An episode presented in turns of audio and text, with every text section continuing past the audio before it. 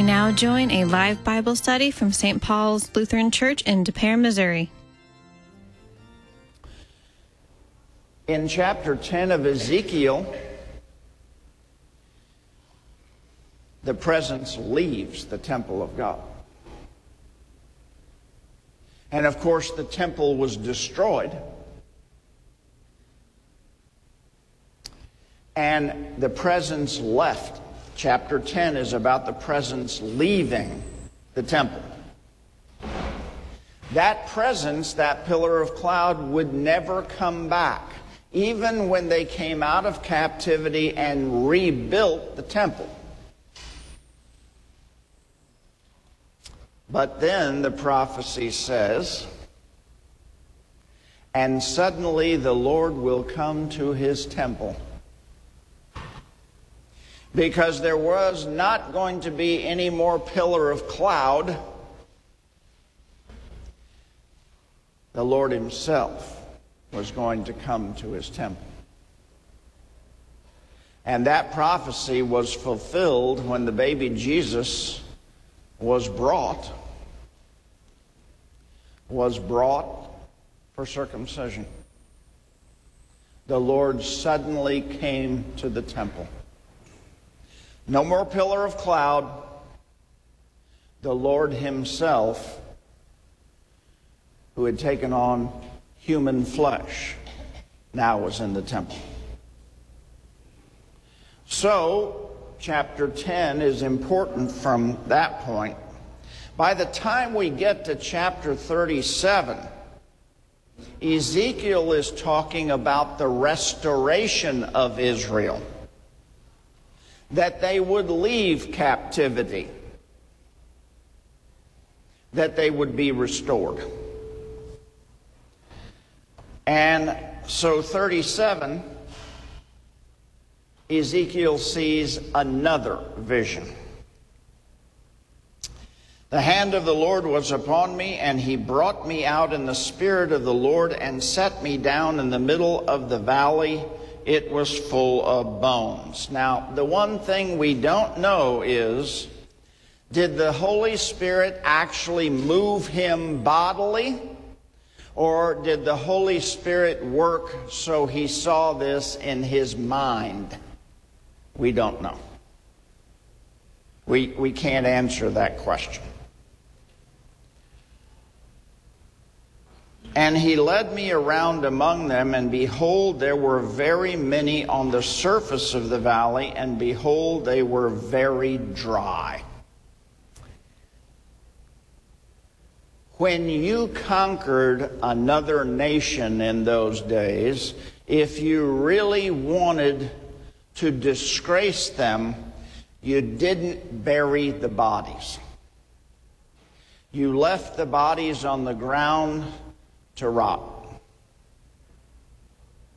That's the imagery here. Okay? That's the imagery here. And he said to me, now this is the Spirit of the Lord, and he said to me, Son of man, can these bones live? Well, you know, the immediate answer is no, what's wrong with you? But you don't say that to God. Okay? You don't say that to God. So he says, Oh Lord God, you know. Proper deference. He's speaking with the Almighty. Then he said to me, Prophesy over these bones and say to them, O dry bones, hear the word of the Lord.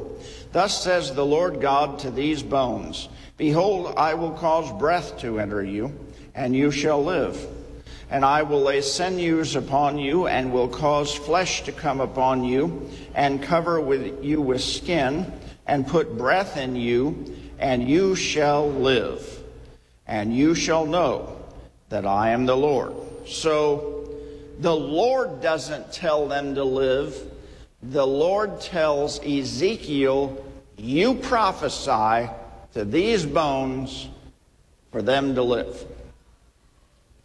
So you have a frail, human, sinful prophet who is now speaking for God. for the divine omnipotence of God to make the impossible happen. And Ezekiel is to be that prophet. So, verse 7 So I prophesied as I was commanded. And as I prophesied, there was a sound, and behold, a rattling, and the bones came together, bone to its bone. And I looked, and behold, there were sinews on them, and flesh had come upon them, and skin had covered them. But there was no breath in them. There was no life yet. This passage is very much reflective of Genesis chapter 2 when God says he formed Adam of the ground and breathed into his nostrils the breath of life. That's the parallel here. So until God breathes and God gives life, there is none. If you want to look up something fine, look, uh, look up every time God breathed in the Bible. See what happened every time. He only breathed four times. but every time, it gives life. He breathed upon the uh, Adam and he became a living being. He breathed upon these dry bones, became life. He breathed on his disciples and said, Receive the Holy Spirit. That gave them life. And it says in Timothy, and the scriptures are inspired by God, and the word inspired means God breathed, and the scriptures give life. Anytime God breathes, it gives life. So there's no breath in them. So, as I say, this is paralleling um, Genesis. Then he said to me, Prophesy to the breath. Prophesy, Son of Man, and say to the breath, Thus says the Lord God, Come from the four winds, O breath, and breathe on these slain, that they may live.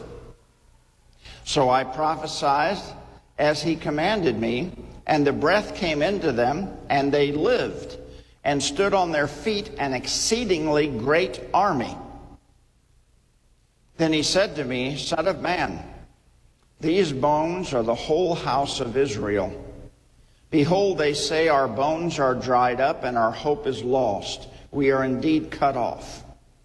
Therefore prophesy and say to them, Thus says the Lord God, Behold, I will open your graves and raise you from your graves, O my people and I will bring you into the land of Israel.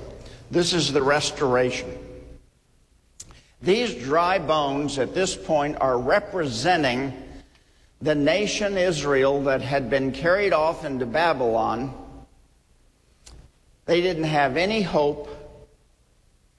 They thought they were as good as dead. And now says, God says, I'm going to pick you up, I'm going to give you life, and you're going to go home to Israel. He's going to restore them. He's going to literally bring them back from the dead. Okay? Bring them back from the dead. And you shall know that I am the Lord when I open your graves and raise you from your graves, O my people. And I will put my spirit within you, and you shall live. And I will place you in your own land. Then shall, you shall know that I am the Lord. I have spoken, and I will do it, declares the Lord. Now here comes the other application for this passage. And that is, at the end of time, when Jesus comes again, all these people are going to have died. and are buried. This has application for the fact that he's going to make them alive and they're going to live again. In other words, they're going to inherit eternal life. Um, we see parallels with this of Jesus' talk with Nicodemus. Jesus answered him, Truly, truly, I say to you, unless one is born again, he cannot see the kingdom of God. Every human being is like these dry bones. And God's the only one that can breathe into them and give them life. That happens at our baptism. Okay? That's when we're first made alive. Uh, we're born of the, not of flesh, but of spirit. Okay? Of spirit. Titus talks about this uh, in chapter 3. He saved us not because of works done by us in righteousness, but according to his own mercy, by the washing of regeneration and the renewal of the Holy Spirit whom he poured out on us richly through Jesus Christ, our Savior. Okay? So, in other words, this valley of dry bones has tremendous meaning for the children of Israel. He's going to make them alive and they're going to get to go home to their land. But we have to take this further. There's going to come a day when God's going to make us alive happens first at our baptism, but it also happens when it, he comes again. And our dead bodies are raised. And they will be like his glorious body, and we will live forever. And it's an action of the Spirit of God. You will live, and I will place you in your land. That's not Israel, that's the promised land, heaven. So this had tremendous meaning for the children of Israel, but it also has tremendous meaning for us. We were dry, dead bones in this world, and God is the one who has made us alive through baptism. And even if we die before He comes, will make us alive physically again. And there will be the church triumphant on the day of his coming. This is pointing already to the final resurrection when Jesus comes again and makes us alive. All right? So it's chosen for Pentecost because what is the work of the Spirit? To make alive. We were dead in trespasses and sin.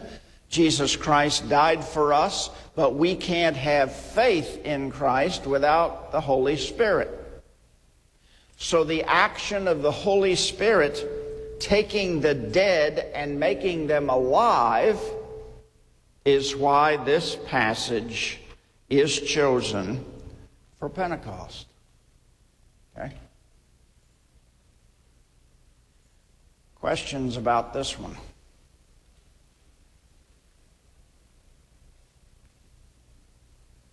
Now, there's a second half to this chapter that talks even further about this exceedingly great army. But this is the reading for the day. And I've tried to get Mr. Bender to sing them bones, them bones, them dry bones, but he won't do it. I don't know why.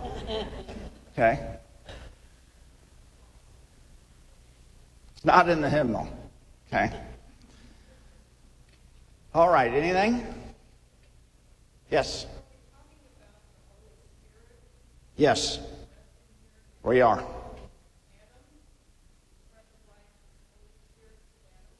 Oh, yeah, we are. And the thing that's real odd, it's in Hebrew and in Greek. The word for spirit is the same word used for breath and wind. So that when Jesus says the wind blows where it may, and we don't know from where it comes or any of that, it's talking about the Spirit, the Ruach. Okay? So, at times it's, you have to look at the context to see what are we talking about here? Wind, spirit, breath. But in these passages, it's very clear it's synonymous. Okay? It's synonymous. Yes. You mean when we go to heaven? When he comes again, we certainly don't know what heaven's going to be like. We know it's going to last forever, and we know we're going to be perfectly happy.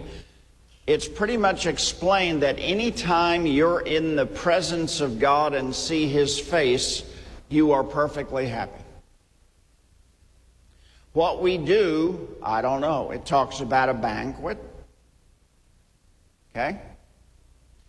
Uh, that He prepares for us, but we don't have details. I always tell the kids the best thing to think about heaven is think about everything that would make you perfectly happy every day forever. That's heaven. Okay? That's heaven. Yes.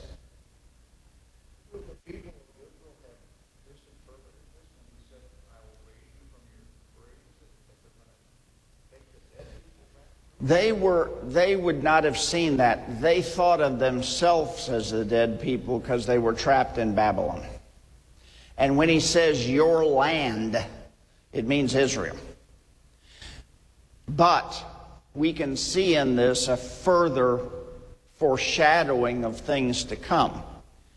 That the, this, is a, this is also a picture of the people of God, even today, who are made alive and will live forever in the land of heaven. Okay, so it's a foreshadowing. All right, anything else?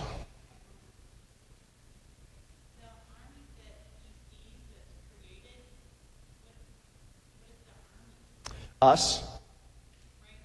Christians? Yes. We are, we are the army of God right now in the church militant, the church that is still fighting against Satan and evil. It's just the world can't see this mighty army right now. On the last day, they will see it.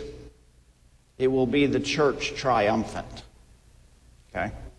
And God will make it clear that His people were His army in this world. So you're an army whether you know it or not. Okay? God's army. Other things. It's just, it's going to be a, made public who the people of God are. And at that point, we will know the people that were fighting Satan and evil as God's people in this world. Okay?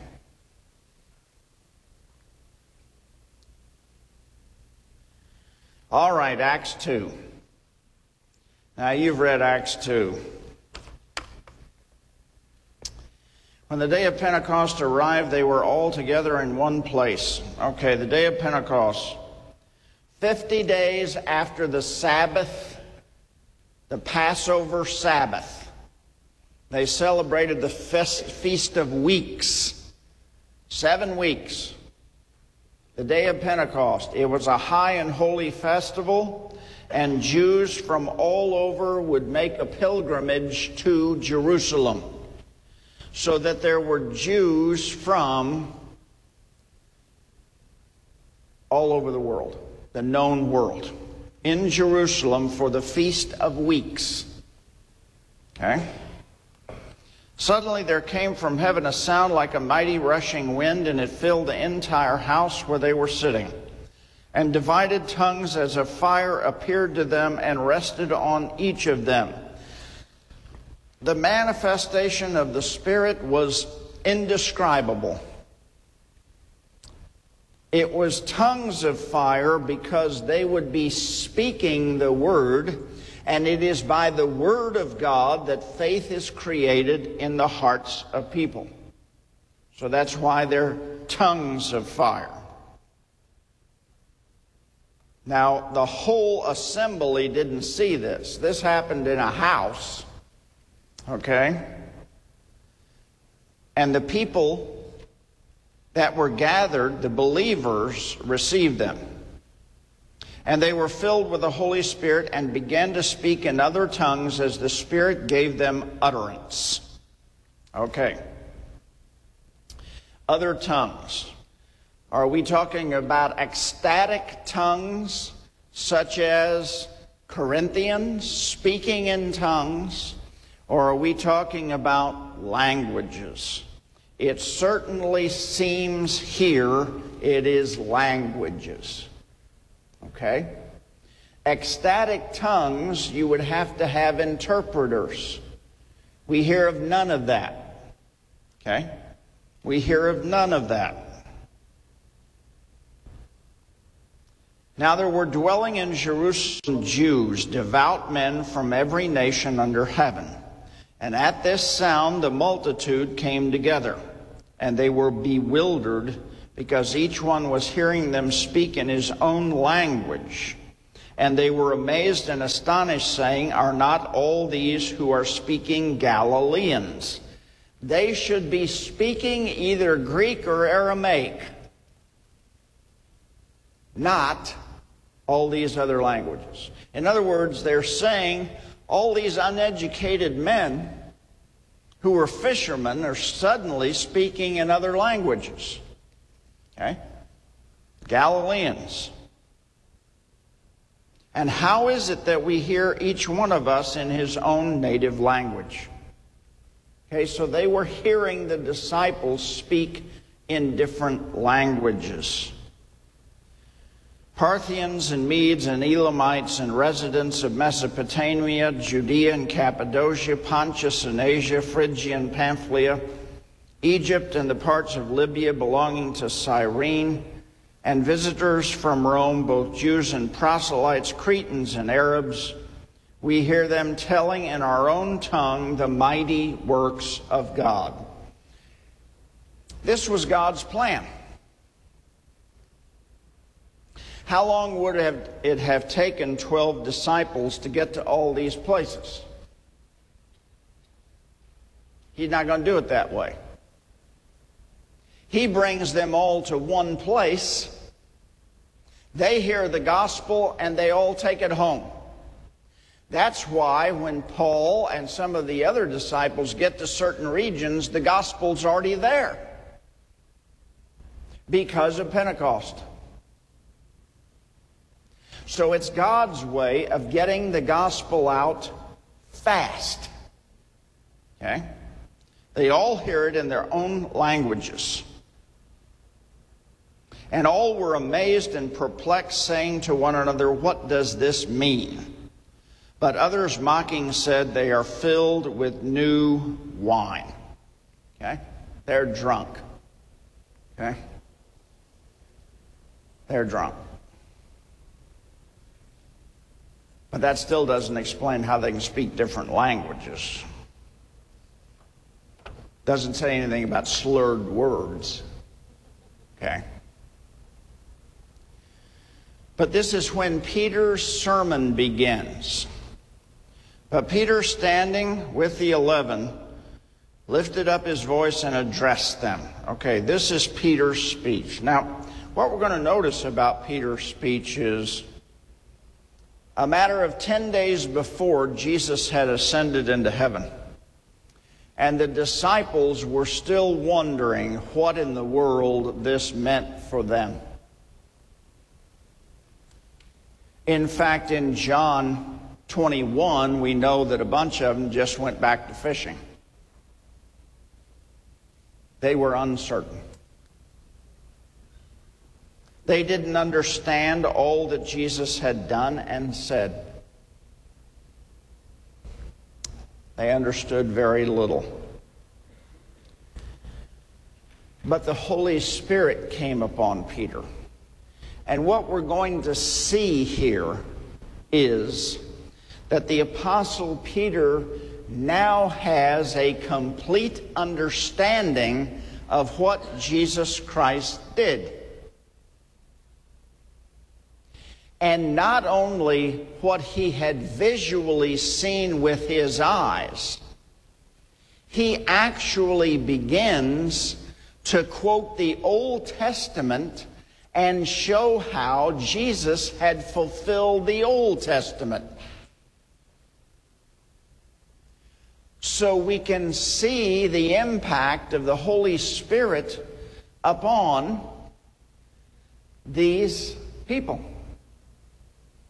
They went from very little understanding, knowing the basics only, to understanding the scriptures, including the Old Testament.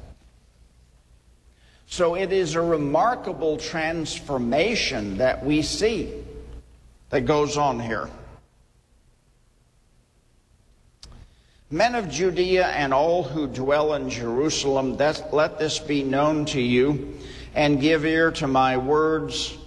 For these people are not drunk as you suppose, since it is only the third hour of the day. The third hour for a Jew is 9 a.m. Okay? But this is what was uttered through the prophet Joel. Now he begins with this prophecy. And in the last days it shall be, God declares, that I will pour out my spirit on all flesh, and your sons and your daughters shall prophesy, and your young men shall see visions, and your old men shall dream dreams. In other words, he is saying that the event has occurred today that fulfills the prophecy of Joel. He is now applying the Old Testament to what has occurred.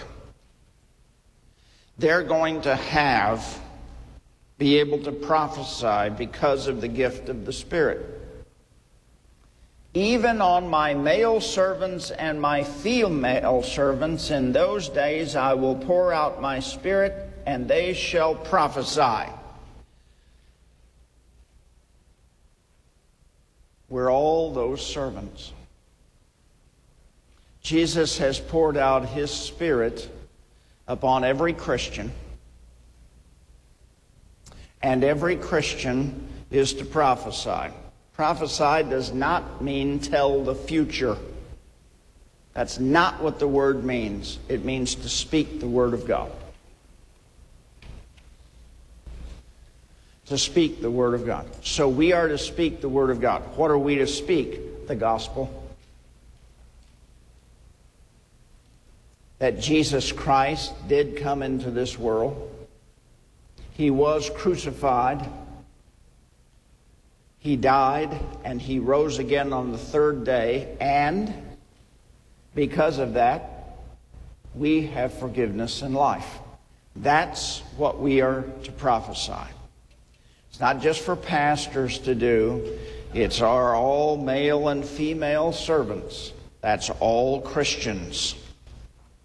Okay? And I will show wonders in the heavens above and signs on the earth below. This started with Jesus. This started with Jesus because he did signs on the earth. The kingdom of God had come in the person of Jesus Christ. The greatest miracle is the transformation of a person from being an unbeliever to a believer. So he's going to show himself. Blood and fire and vapor of smoke. We got that. We got volcanoes. Okay? That cannot be controlled.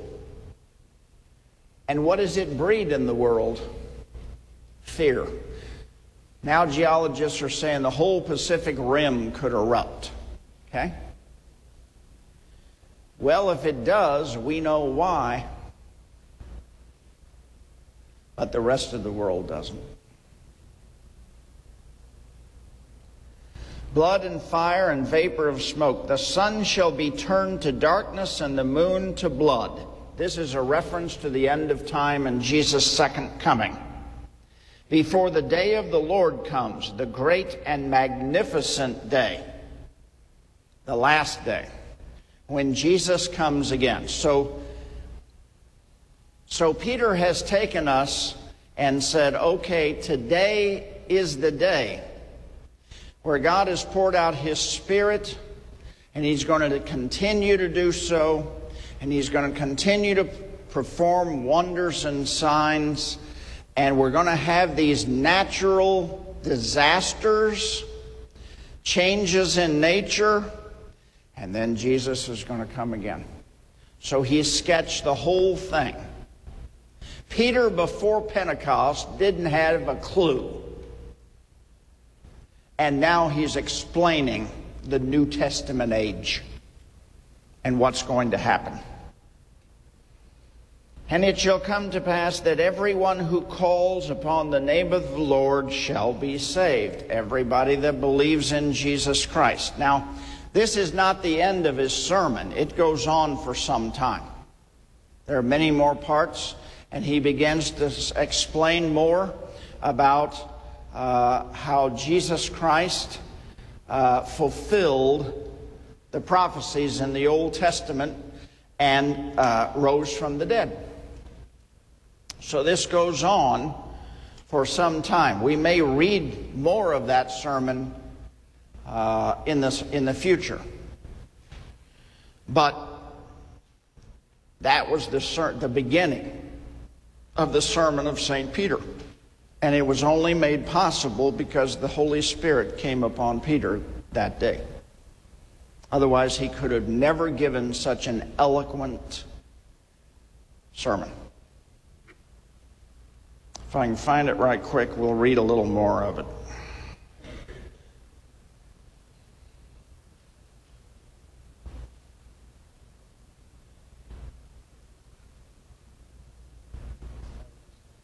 All right. Um,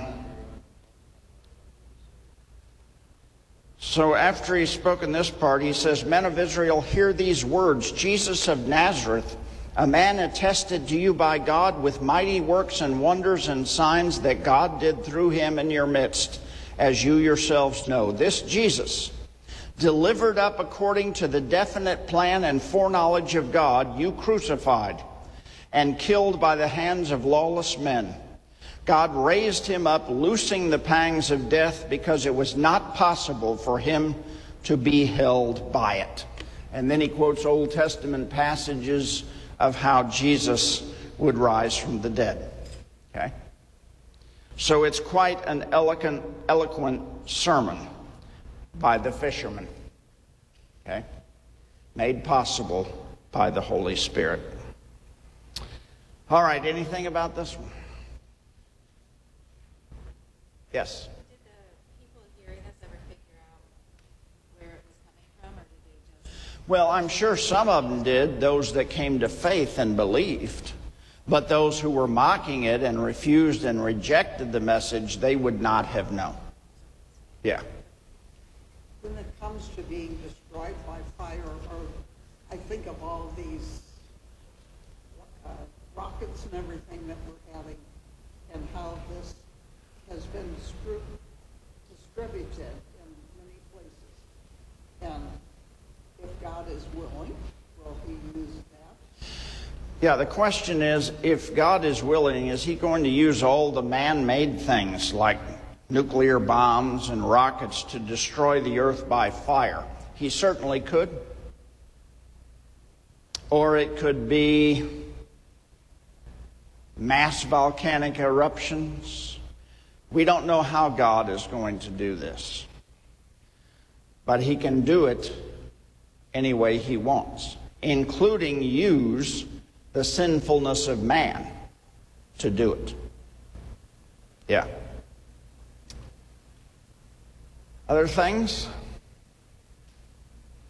All right, let's go to the last one.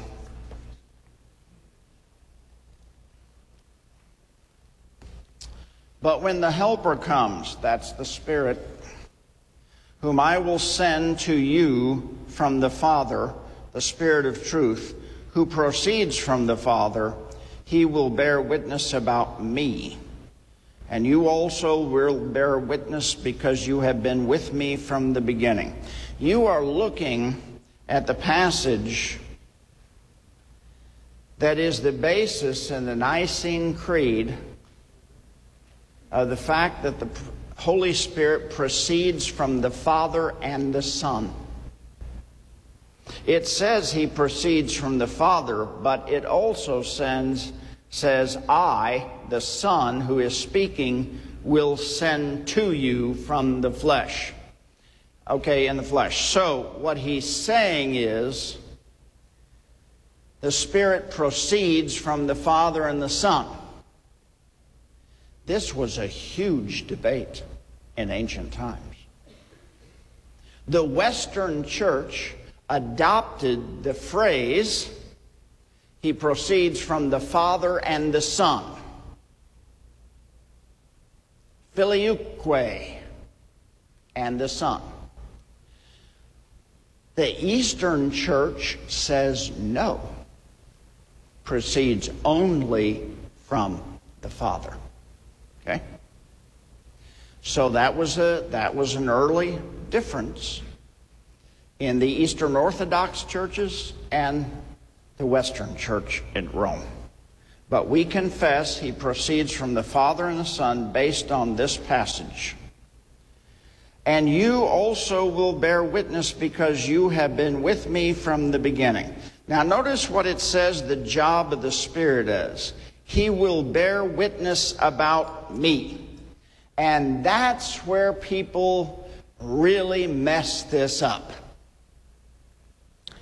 If we read all the passages that Jesus tells us about the coming of the Spirit, it makes it very clear, very clear, that the Spirit is sent for the primary purpose of speaking and witnessing to Jesus Christ, not about himself but to point people to Jesus Christ. Where this gets messed up is in church bodies that make the Holy Spirit as important or more important than Jesus Christ. And many of those church bodies teach that you have to speak in tongues or you're not saved. Okay? That's the ultimate teaching. When you put the Spirit as more important than Jesus, then the gifts of the Spirit become more important than anything else. And it gets all messed up. Right here, it says the Spirit's task is to bear witness to Jesus Christ. First and foremost. Everything else serves that. Okay? Everything else serves that. But I have said these things to you that when their hour comes, you may remember that I told them to him who sent me. Okay? And none of you asked me, Where are you going? Well, he's referring to the ascension. But because I have said these things to you, sorrow has filled your heart. Nevertheless, I tell you the truth, it is to your advantage that I go away. For if I do not go away, the Helper will not come to you. But if I go, I will send him to you. In other words, what he's saying, it is more advantageous to the apostles that he leave and the Spirit comes than for him to stay. That's basically what it's saying. It's to your advantage because he's going to work in the hearts of people. Every person. That's his work. It is to our advantage that the Spirit has come because the Spirit comes to us through word, tongues of fire, through baptism, to bring us to faith in Jesus Christ. Now, his task And when he comes, he will convict the world concerning sin and righteousness and judgment. Okay? Those three. Now let's look at how he describes them. Concerning sin, because they do not believe in me. That's unrighteousness. With the coming, the death, the resurrection and the ascension of Jesus, there is now only one unforgivable sin. And it's to refuse to believe in Jesus Christ.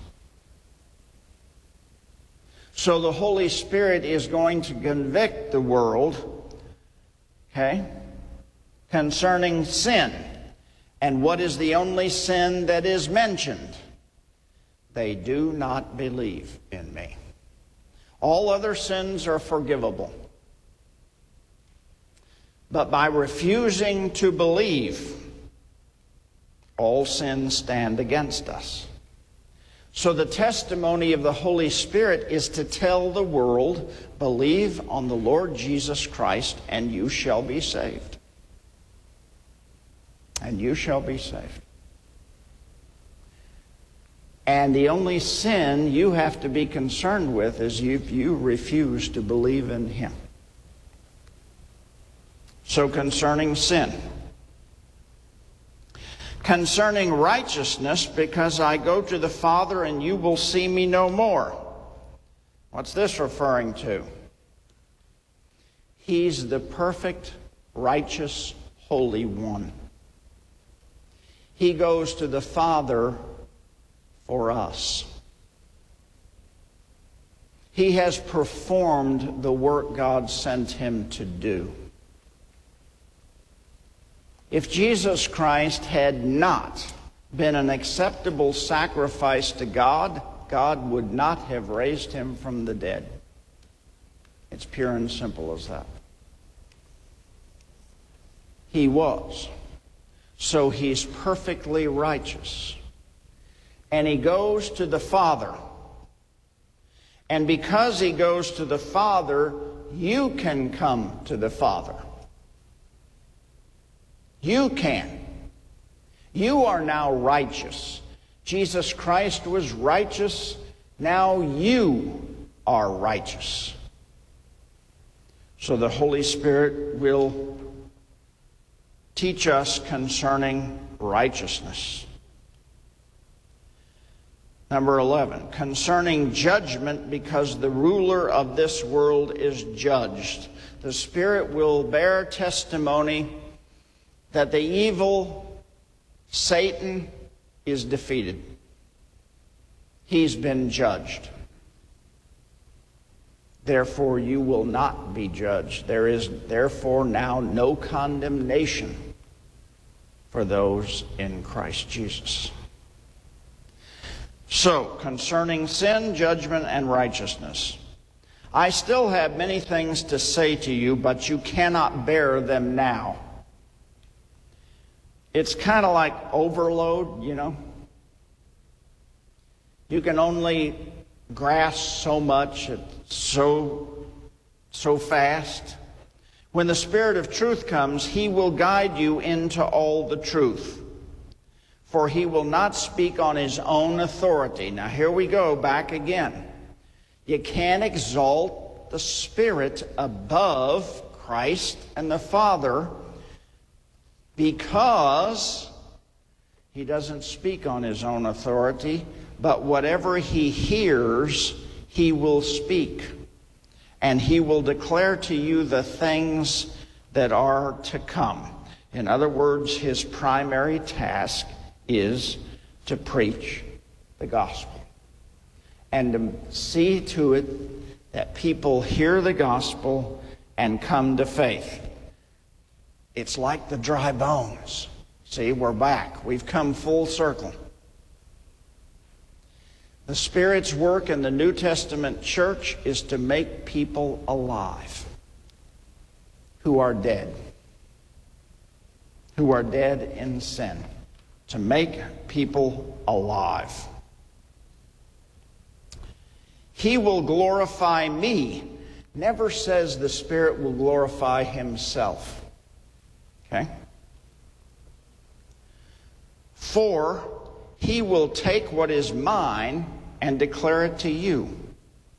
All that the Father has is mine. Therefore I said that he will take what is mine and declare it to you. Okay? Declare it to you. So he's trying to describe for us how it's to our advantage that the Spirit has come to convince us that Satan has been judged. We see that in Revelation chapter 12. Um, a lot of people believe that uh, when, when Satan first sinned back in Genesis, that God threw him out of heaven. That is not the case. And the best testimony to that is the book of Job, where Satan still has uh, opportunities to speak directly with God in the heavenly court. When Satan is definitively judged, is in Revelation chapter 12, and it is when Jesus Christ ascends back to heaven there is no longer a place for Satan in heaven. He has been defeated. The angel Michael and the angels cast Satan out of heaven once and for all in Revelation 12. Okay? And then it says, Woe to the earth because he's come down to you. But his time is short. So the teaching is Satan has been thrown to earth and tries to disrupt the kingdom of God, but his time is short. Jesus is coming back to put an ultimate end to it. But Revelation 12 is where we truly uh, see that Satan is judged for good. And when did it happen? When Jesus Christ completed his work and went back to heaven and was put on the right hand of God, and Satan was thrown out of heaven. All right, anything about this lesson? Yes.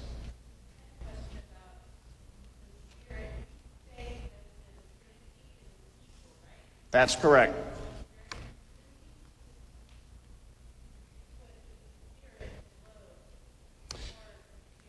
Yeah, it's not meant to do that. It is describing the functions of the Trinity.